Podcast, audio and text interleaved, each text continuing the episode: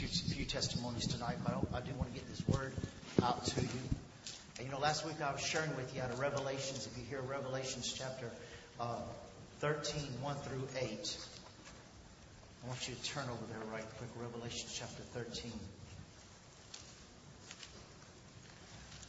I believe God is wanting to raise up the end-time worshipers. Though, how many of you know the entire body is called to be a priesthood? Amen? We're all called to be a priesthood. That's why what we've been sharing is so important.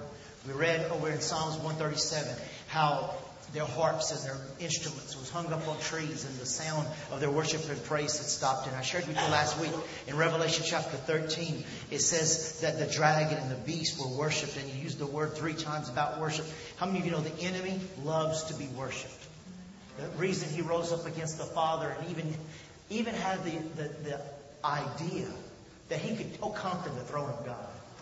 And he was able to deceive 1/3 of the angels that fell with him because he wanted the worship. He wanted to be lifted up. And you can read in the Word of God that all through time, men, they were even worshiping Moses' staff. That if the devil can't get you to worship him, he'll try to get you to worship a man. In the days of Paul, they were almost practically worshiping Paul and Apollos. And they were saying, it's not about who's of Paul, who's of Apollos. It's not about a man or a ministry. It's not about the name of a person. It's only the name of Jesus. And the enemy loves to try to get people fighting over what type of music, what type of ministry. And the important question is, does God have our heart? I can worship with bluegrass, and I can worship with rap. I can go praise God, or I can go, yo! I just want to worship Jesus. And God is looking for the heart, and the enemy wants the worship. And it says in chapter 15, verse 2, and it says, I saw something like a sea of glass mingled with fire, and those who have the victory over the beast. Can I hear an amen? Amen. Those who have victory over the beast, and over his image, and over his mark, and over the number of his name, standing on the sea of glass, having harps of God. And they what? What? The ones who overcome the beast and the mark, and all the things we hear about in the end times, they overcome why? Because they're worshipers. It says they're singing the song of Moses, they're singing the song of the Lamb, and they're singing the song of the servant of God, and they're saying, great and marvelous are your works. Do you want to overcome the enemy? Then you ought to start your day off. Great and marvelous are your works, and I am the work of His hands. My children, my marriage, my life, my job is the work of His hands. Do you want to overcome the enemy? Do you want to overcome the beast? You overcome by worshiping. The great and marvelous are your works, Lord God Almighty. Just and true are your ways, O King of the saints. Who shall not fear you, O Lord, and glorify your name? For you alone are holy. For all nations shall come and worship before you, and your judgments have been manifested. Isn't that awesome? And then it talks about the temple of the tabernacle and all those clothed to worship Him. You know, in the end times, there's going to be a war over worship. But those who worship the song of the Lamb overcome. Why? Because we're overcome by the blood of the Lamb and the word of our testimony. Amen? I love Song of Solomon. You can just write this down because I'm going to try to hurry through this. In Song of Solomon, chapter 8, verse 5, I'll just speak it to you. Who is that coming from the wilderness, leaning on her beloved? Who is that coming from the wilderness? Do you want to get out of the wilderness? Do you want to get out of the try time? Do you want to get out of the trying times? You come out by leaning on the beloved. And I saw this and I started looking. And do you know that John, who wrote the 5 books of the New Testament, do you know he was called 5 times? He wrote 5 books and he was called 5 times the disciple whom the Lord loved. And you know, a lot of people preach all kind of things. They say John was stuck on himself. They say John had an ego trip. But you know, John wouldn't use his names in his writing. He would not use his name as his identity. He used his passion as his identity. And it says twice in the book of James, I believe it's John chapter 13 and then John 21 of it. I'm not mistaken. It said that he was a disciple who leaned on the breast of Christ. He didn't want to be known for this or that or the other. He wanted to be known as the one who had his master's heart. And I believe that this is what God is wanting America to turn to today, is that it's not about the position. It's not about being in the light. It's about Him receiving all the glory and all the praise, and the attention is going towards Him. Not the name of a man on a building or a sign. It has to be the name of Jesus. I'm passionate about that. A pastor that is Jesus, that is exalted in this church. That we be a chosen generation, a royal priesthood, to show forth the praises of Him who called us out of darkness. And it says this one coming, leaning on her beloved. And I looked up that word lean. And I want you to write this down. It says, who is this coming out of the wilderness? How can we come out of the wilderness? It says she's leaning on her beloved. John leaned on the bosom of his master. The word lean means, write this down, to have God's agenda. The word lean means to have God's agenda. I want to share with you later on in the future, in Ezekiel chapter 37. It says that God spoke and brought him in the spirit and broke to the prophet. And there was three things there. He says, I want you to get order. After order, I want you to prophesy. And after you prophesy, I'm going to breathe life and an army is going to rise up. But how many know there has to be order? And God is wanting to bring order into the body of Christ. And He's wanting to bring order, especially in the area of our hearts when it comes as far as worship goes. And we've got to learn that it's about God's agenda, not ours. But the Word of God says in Hebrews chapter 11, the Hall of Faith, it says that Jacob, being up in age, leaned upon his staff and worshiped the Almighty. And as he leaned on the staff, and the word to lean means, Lord, what is your agenda? It says, and then he started blessing those after him. I believe so many times we're in such a hurry to just start saying things and blessing things and making an agenda, where it's time to learn to lean upon God. We used to sing that song, Learning to Lean Upon Jesus. Well, guess what? It's never changed. That is still the heartbeat of God. That word lean, to get God's agenda in our life. Listen to this. Write this down. The word lean means to rid ourselves of all natural resistance. To get rid of all natural resistance. Lord, whatever is in my heart, in my life that is resisting you or your move. And it means to love and follow Jesus. Listen to this, America. The word lean means to cease from leaning on our own comfort, our own agenda, our own selves, and learn to lean or depend totally upon the Holy Spirit. It means not to lean on the comfort or anything that would hinder our love for God. The word lean involves fellowship with the Holy Spirit, feeding on His Word, and having the Holy Spirit as our source. How many want to learn to lean on Jesus? Amen. Now write this down. It says in 1 Corinthians 1:4-8, it says that we would not come behind or come short of any gift. Write that down. That we will not come behind on any gift. And that includes worship, praise, not only on the platform, but also in the assembly. We do not want to come behind on any of the fivefold gifts, any of the 27, 28 gifts of the Holy Spirit.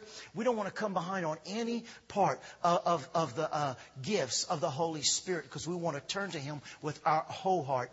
Joel chapter 2 says to turn to Him with his whole heart. I want to tell you what wholeheartedness means, and you can write this down.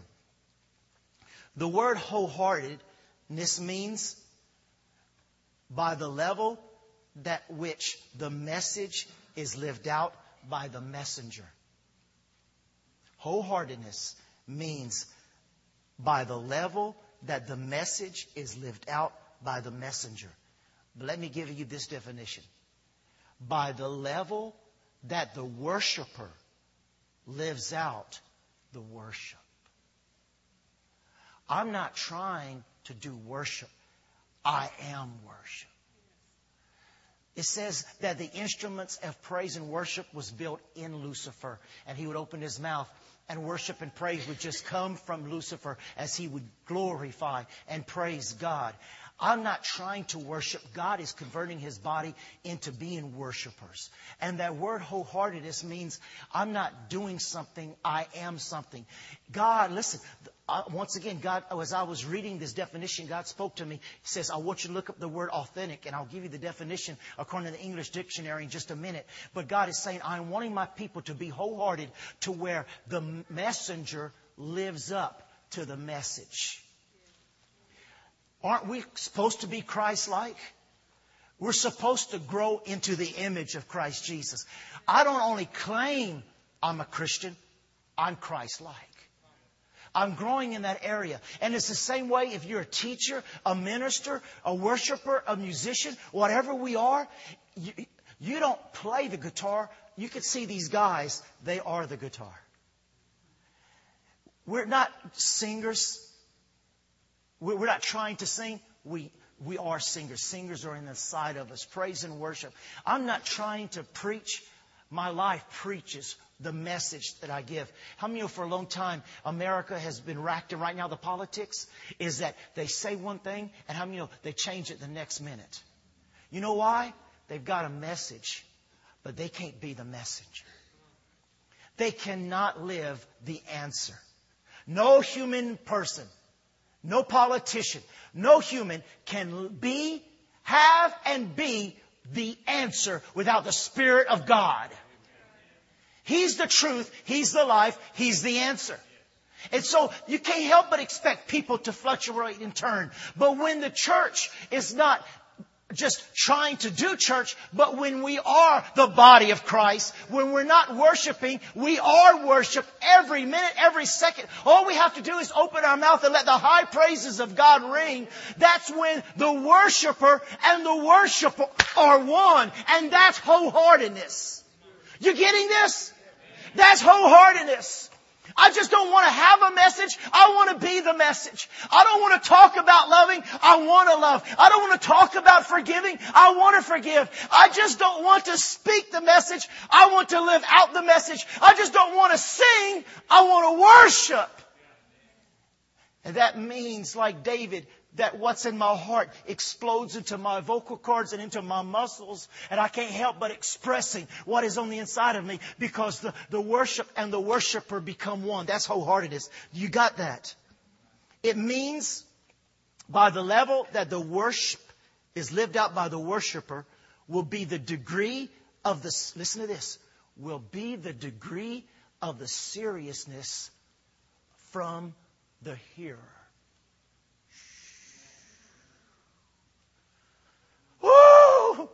That's why in Joel chapter 2 and all through the Word of God, he says, if you will seek me with your whole heart. In other words, yeah, you're calling out to me. But what you're asking for and what you are two different things. But when what you say and what you do lines up and become one, then I'm going to see to the degree that you are what you say and what you profess, to the degree that you are the message, will be the level I will hear. Boy, this is good. This is good. This is revival.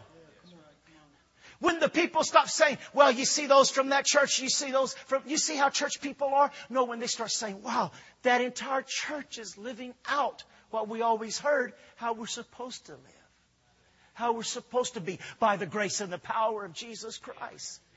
But, oh man, when I looked up this definition, it says, by the level that the worship is lived out by the worshiper, or the message is lived out by the messenger, will be the degree of the seriousness it will be taken by the hearer, God. That is divine. Oh, I know God hears me. Yes, He hears you. But isn't it amazing? A lot of things we ask God doesn't come to pass because I wonder how seriously He sees we are in our degree of living what He's asked us to live out. You see what He's saying here? So I looked, as I was studying this, listen to the scripture. Let me just read it to you. Psalms 101, 6 through 7. Did you get all the definition? Or do I need to get one time? Or you can get the CD. That word wholeheartedness, because it's all through the Word. God's always been looking for somebody wholehearted. He's always been looking for somebody wholehearted. And he says here in Psalms 101, verse 6, listen what David said. I will search for the faithful people to be my companions.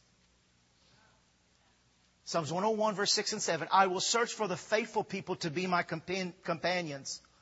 Only those who are above reproach will be allowed to serve me. And another the English translation says to minister to me. Verse 7. I will not allow deceivers to serve in my house, and liars will not stay in my presence. Is that strong or is that strong? It's the truth. It's the truth. Liars and deceivers is not going to stay in my presence. They're not going to be able to stand it. Even as the anointing and the glory mounts up higher and higher, even in this church and in other churches that are going wholeheartedly after God, some will not be able to take it because not everyone, not even the 70, stayed with Jesus when it got deep. When it came time for covenant, they took off and he was down once again to the 12. Why? They weren't wholehearted. Their message was one thing and their life was another. The messenger was one thing and the message was another. Now listen to the definition of authenticity. The Lord told me, look this up. And this is out of the English dictionary. It means the genuine, original authority. The genuine, original authority. It means opposition to oppose, to be zealous against that which is false. Fictitious, counterfeit. To be genuine, originally with authority, to rise up in opposition to that which is false, fictitious, or counterfeit, and believe only that which is trustworthy and reliable. Authenticity. There's something rises up about fake and falseness. God is looking for genuality.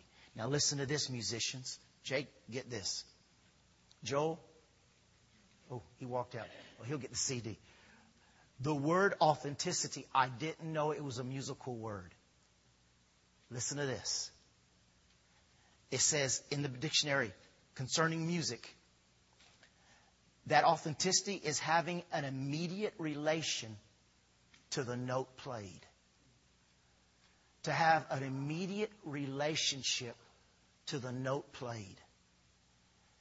The Word of God says, David said, that with every string played, the fist of the Lord hits the enemy between the eyes. And what David had in his tabernacle, he didn't play the harp, he was the harp. And the position Satan lost of having music within him is a position we, as the priest of God, have gained. It's not being professional. It's about being wholehearted and authentic. Thank you. Help me. Authentic, genuine, original, hate opposition and falseness and fictitious and counterfeit for that which is trustworthy and reliable. And to be an immediate. Say that with me. Immediate. Say that immediate. An immediate relation, have immediate relationship to the note being played. The sound and the song become one. The note causes an instant response because every note is a note for God. Every note makes the angels start singing. Every note starts the saints start singing. Every note causes a response in heaven. And it's supposed to also start a response in our lives. I want that. I want that. I want the authenticity in the body of Christ. I want the authenticity in the worship and the praise and the solemn assembly of the saints. I want us to be known. I want Word of Grace to be known as the companions of God Almighty. I want us to be known as those who are not fake or false. I want us to be known as the genuine sons and daughters of the Most High God. I want the Holy Spirit to burn the zeal within us to where we are like David and not like the spirit of Michal. And we're going to look at that. Look with me. 1 Chronicles 15. 1 Chronicles 15.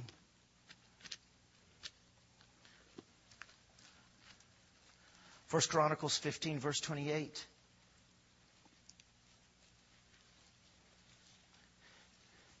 I know you're saying, well, you're sure not leaving on a good note. Oh, yes, I am.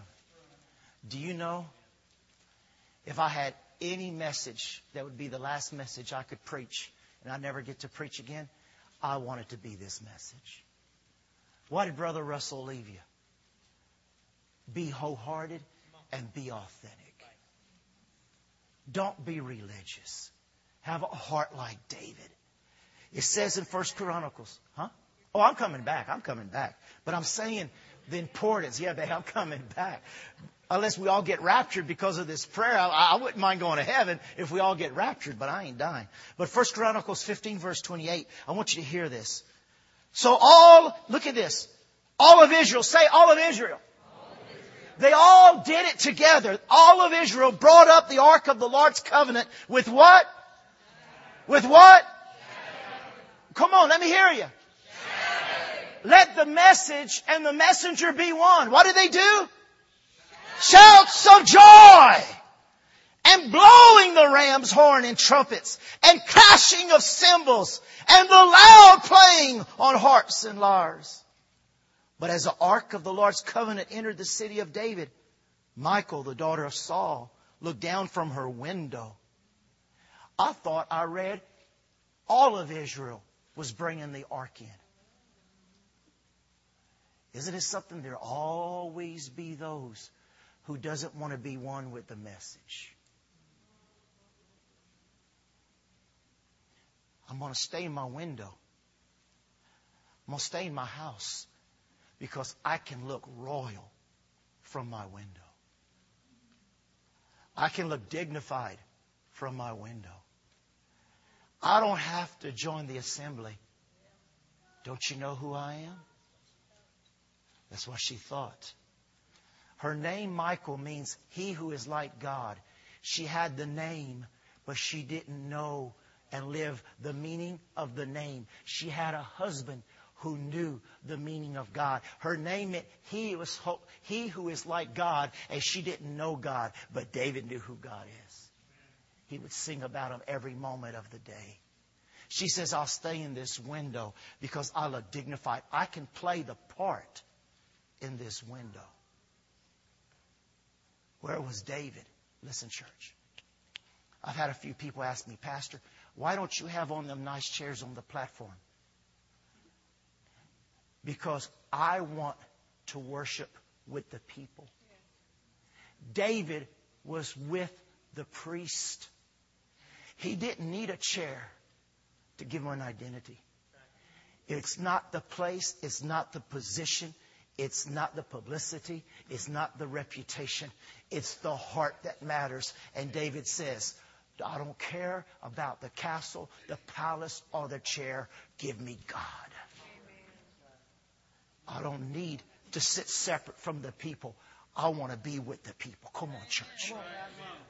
I want to be with the people. I want to be right here with the people. I'm going to be praising God because that doesn't make me like the 5 books written by John didn't make him John the apostle. He just said, don't call me John. Just call me the one who Jesus loved because that's all I lived for. I'm not bragging that he loved me. I'm rejoicing that I'm the one he loved. That's wholeheartedness. Because he became the messenger with the message. And he goes on to say, and they brought the ark of God and placed it in the special tent David had prepared for it. And they presented burnt offerings and peace offerings to God. And when he had finished his sacrifices, David blessed the people in the name of the Lord. And then he gave every man and every woman in all of Israel, a loaf of bread, cake of dates, and cake of raisins. That means all kinds of different things. And David appointed the following Levites to lead the people in worship. To lead them in what? In worship. It was always about worship. It was always about worship before the ark of the Lord to invoke his blessings and to give thanks and to praise the Lord, the God of Israel. And it goes on to say all the people that he put in charge. And it says in verse 7, and on that day, David gave Asaph, his personal prophet and worship leader, and his fellow Levites, this song of thanksgiving to the Lord. Song of what? Oh, there is no sad song in the Spirit. There is no gloomy song in the Spirit. There is no song to sing about how low I have it and how I'm just a meagly worm. No, it's songs of thanksgiving unto God. And David gave him these songs, and he says, give thanks to the Lord and proclaim His greatness. Don't you dare talk in the presence of the ark about how bad you've got it. Don't you come in the presence of God complaining and murmuring. You better come in the presence of God, jumping, leaping, and shouting and praising God.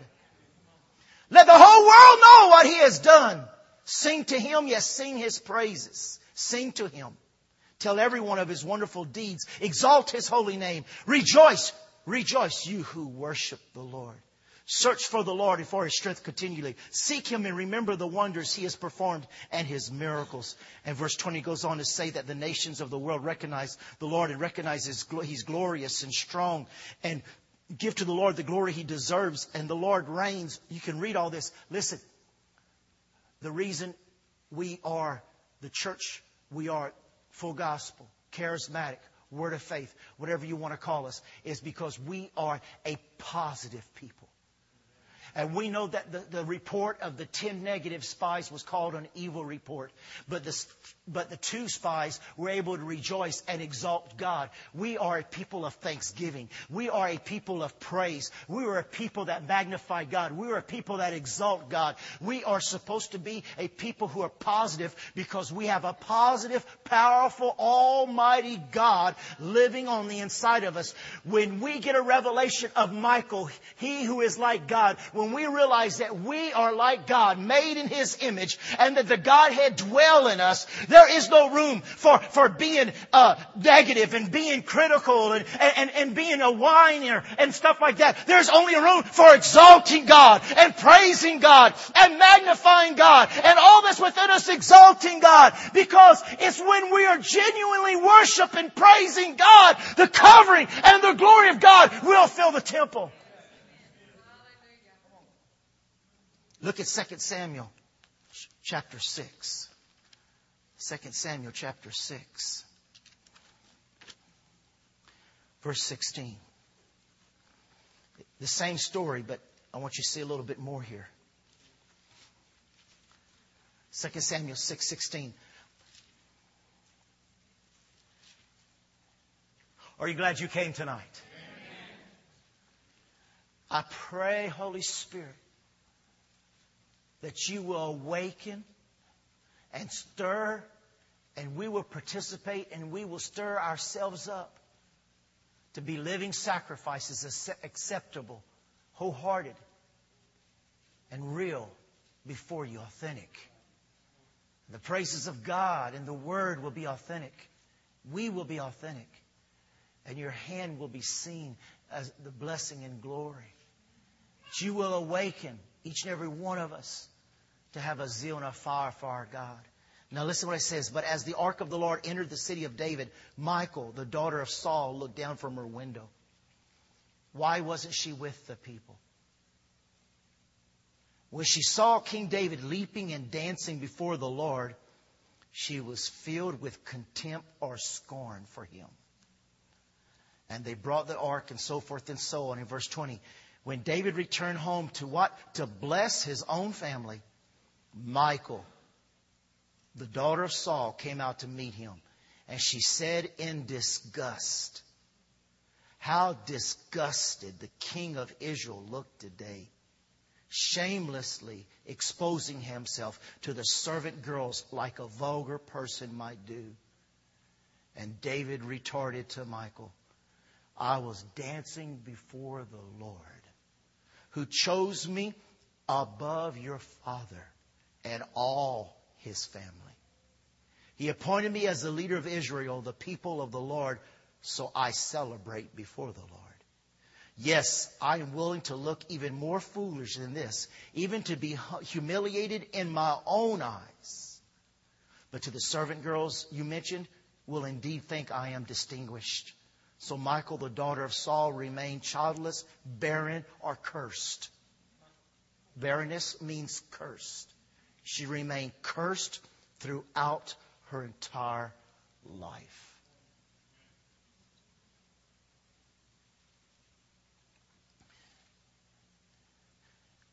As David leaned and worshipped God, he was known for seeking God, but this day he revealed that he was more than a seeker of God.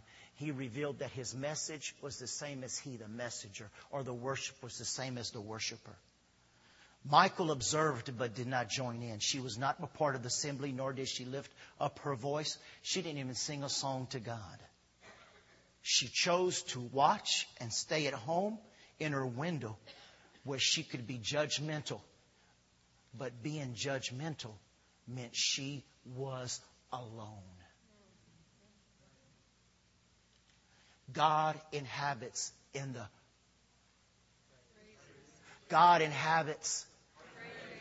the critical attitude of His people, in the judging of His people. He inhabits in the praises of His people. And the church has become a place of everyone who needs to be politically correct, that this is the way I see church should be. That's the spirit of Michal. We know who God is, but we don't live like He is who He is. You hear me, church? She sat in her place of judgment, but she sat alone. And as the assembly passed by her window and the priest and the ark, all of a sudden someone came into view dancing like a crazy naked man. And she thought, David is going to have to find out who that crazy priest is and kick him off the worship team. How dare we have a naked, praising, leaping, dancing, loud, glorious, rejoicing priest. How dare we have a lunatic priest? Send him to the wilderness. But wait a minute. That priest looks familiar. I've seen him with his clothes off before. I know him real well.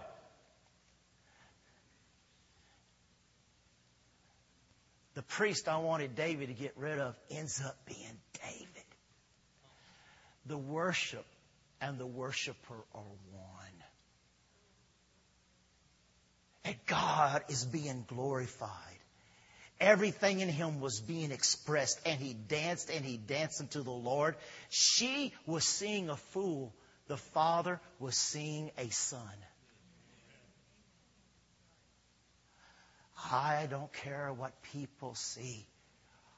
What does he see? David was dancing. David was glorifying God, and God was saying, this is my son in whom I'm well pleased. I'm going to bless him. He's going to dance on top of devils, and he's going to mock the enemy. And it goes on to say, she doesn't even realize, she's thinking he doesn't even realize he's making a fool of himself. I must tell David to handle this priest. And then she realized that it's David, and she thinks, no robes, no riding next to the chariot. Listen to this. Didn't David learn anything from my father? Didn't he learn how to be a king? Didn't he learn what the royal robes mean? And that he has all the right to ride beside the ark in the king's chariot with the king's horses.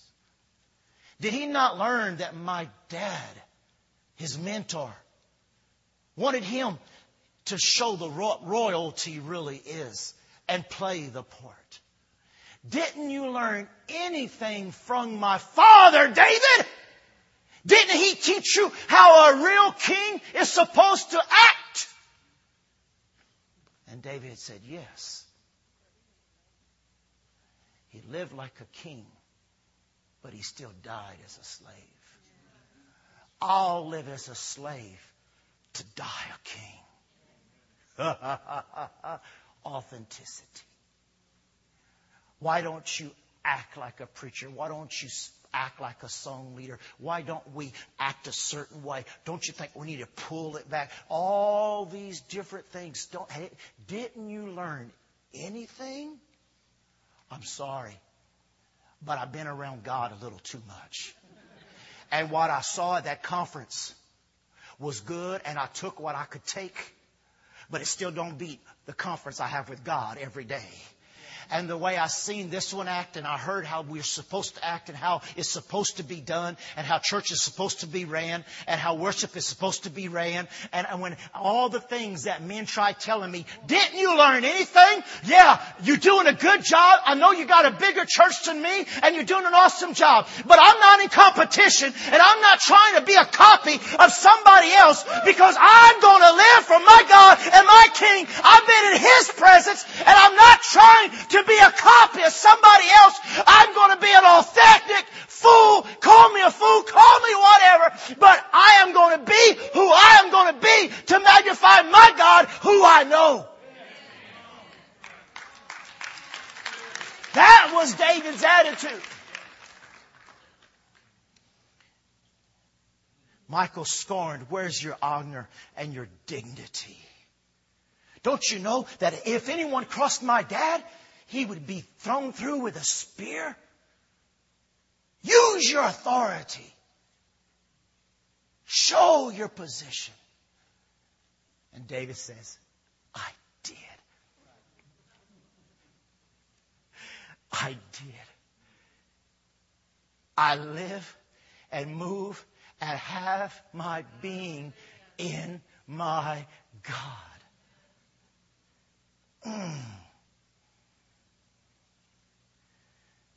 In 1643, David gives out gifts and goes home to bless his home. And he comes back and he meets scorning and anger. Spirit of Michal in her voice. She didn't understand worship. She didn't understand the king's action. She didn't know his heart. She was already wounded over her life. And all that she had left was her image to protect. Let me tell you something, church. Paul says, I count it all but dung.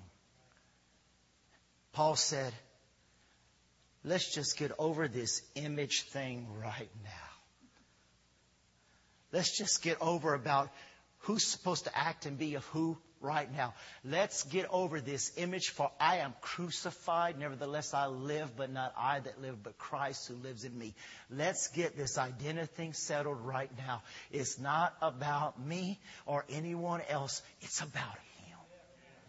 Well, you know, we've got to have all these programs, and thank God for all these programs that minister and heal. But so many times, Pastor, I'm coming to prayer because I need prayer. And that's okay. But that's not all what prayer's about. I'm coming to church because I need to come to church and get something.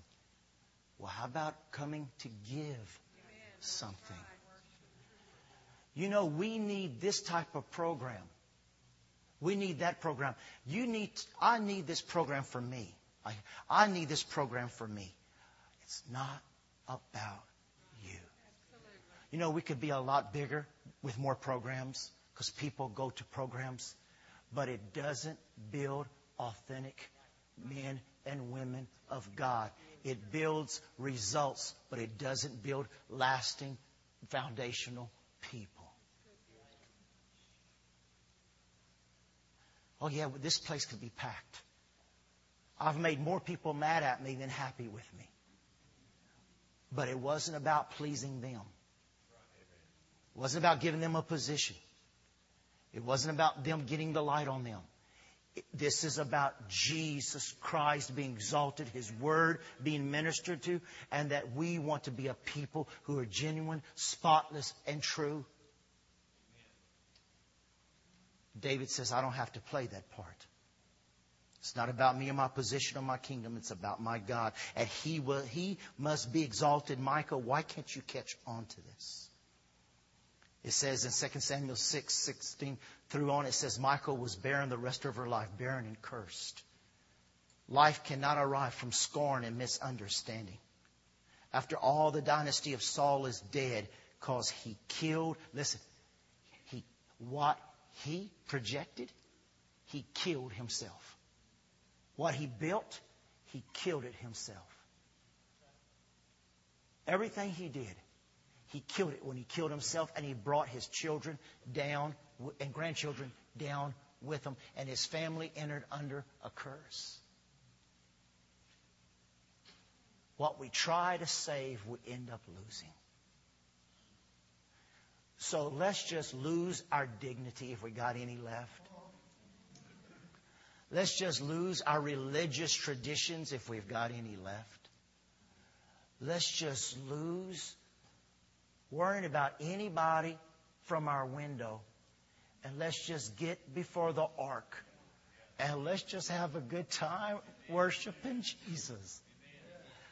Let's just glorify God. Do it when you're by yourself. And do it when you're at home, and do it when you're around people. But don't ever cease worshiping God. Just don't watch from the back row, participate. Don't just watch from the front or the middle. Be part of the assembly. We don't want to be scorners, or we don't want to be critical. What's the greatest command is to love the Lord our God with all our heart, all of our soul, and all of our mind. You know, sometimes it won't be just dancing, and it won't be just crazy. Didn't say David was crazy all the time. But when the Spirit of the Lord moves, you move. You move. If you've never raised your hands before, you start raising your hands that I surrender. If you never clapped before, you just clap because God's your champion. If you never sang before, you sing. And I want to encourage you. I know not everything we do here is your style. I hear about it all the time. And I just heard another thing, that there's too many words up there. There's too many words. And I'm probably going to lose somebody because of this, but I don't care because I don't have it. It's not about numbers. But I will tell you this. If that's too many words, I remember being a 5-6-year-old boy singing 6 stanzas. To old English words that I didn't even understand what they meant. Go ahead and get mad at me. I don't care. I remember singing the first and last stanza, or we're going to sing all 5 stanzas. And I didn't halfway understand everything, none of those things, but I sang it and I had it memorized and I sang in the choir. And if those are too many words, go back to school. How many chapters of the Bible do you read a day?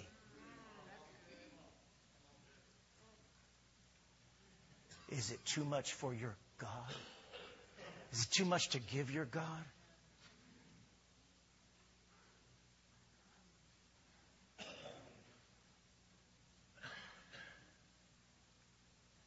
Rejoice. Let me say this. Well, you know, my style's this style. I would love this style. I would love more this. I would love more that. What did Lord just gave this to me? What did Elijah ask the widow? What do you have in your house? Use what you have in your house, and I will multiply it. Well, I think instead of criticizing what we have, if you don't like it, I think you ought to just join in and glorify God for what we have in the house. Because I mean, listen, it's not just the worship. It's not just the worship. I've been told since I've been here, I ought to be more like so-and-so's ex-pastor and this one's ex-pastor. And I've been told how many people I need to be like. Man, I'm sorry, me. But what you see is what you get. And I'm genuine. Jake, Sherry, Guy, the worship team are genuine. Everybody in here is genuine. But I will tell you, everybody in here is beautiful. And everybody in here is unique in a good way. And everything about this church is wonderful, and I love it, and I thank God for it, and I thank God for where we've been, and I thank God for where we're going. Amen. And we have so much to be thankful for instead of being upset and criticizing. And I want to challenge you tonight to stay away from the spirit of Michael to where we don't say nothing negative in the parking lot or in the building or with one another. It says everything that is to edify, build up, and encourage. Amen. These are the things we speak and these are the things we listen to. And this is a house of God because it is a house of prayer. I know there's people who are here. We pray and we fast and we worship and we glorify God. And I wouldn't want to be anywhere else. I wouldn't want you to be nobody else but yourself and like Christ. So I think we ought to just rip the tags off, the preconceived ideals off. My brother's got a beard with 4 strands. He looks like a Jamaican on the chin.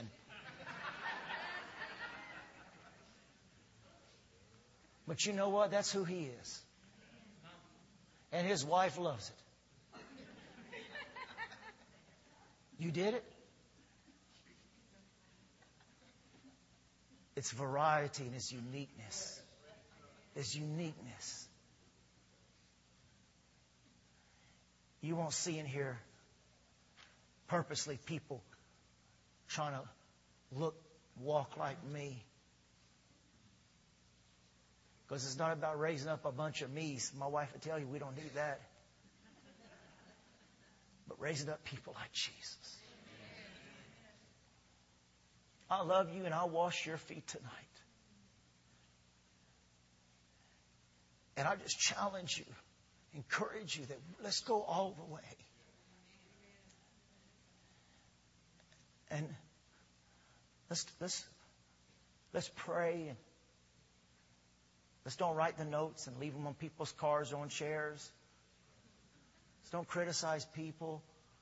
You have a problem, talk to me, and I'll talk to them because I understand what some things people say. I understand, but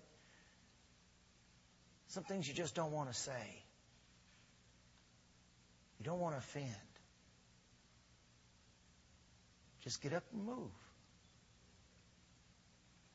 Well, he talks too much. Well, get up and move. He hollers amen too loud. Get up and move. There's whole sections. Go to the opposite side.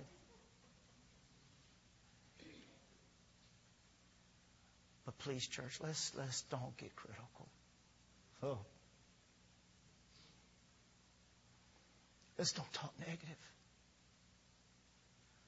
Please. This is God's house. It's a miracle we got this land and this building. You look at millions of dollars he paid for. This is God's house. It's God's dream. It's God's dream. You are God's dream. And you're more valuable than any building or any parking lot or anything. But we're going to have unity. We're going to have a quiet and a gentle and meek spirit. And we're going to encourage and uphold one another. And we're going to cast out devils in the name of Jesus. And we're going to raise the dead in the name of Jesus. Because we know the secret. I must decrease that He increases. I must decrease. And we're decreasing. Even listening to this tonight, we're decreasing. Amen. The spirit of Michael is, it's all about me, my image, my status, my comfort, my schedule, my taste, what I think. But she didn't even know the meaning of her name. You know, when my kids were first learning to play games, say football, you get a little kid and you give them a football. How many know they'll run in the opposite direction? They don't know what to do. And finally they go, Daddy, what you want me to do? And you say, baby, just run towards the goal. Lance used to play soccer. Just run towards the goal. Well, when God hands us worship, you say, what am I supposed to do? Just run towards the goal. All I want to do, if I can focus on God and nothing get my focus off of God, I'm going to reach His throne. And I'm going to dance and I'm going to magnify and glorify God. Amen? Hallelujah. Did you get something out of this? Are you still going to be here when I get back? You're not going down the street, are you? You're not going to write me a dirty mail or nothing, huh? Hallelujah. Glory be to God. Lord, we love you tonight. We love you tonight. And we want your sweet presence in this building. We want your presence here. We do not want to be Michael's. We want to be like David's. Transparent. And children before you. And Lord, we know that if you are here, signs and wonders and miracles will be here. We give you glory and praise in Jesus' name.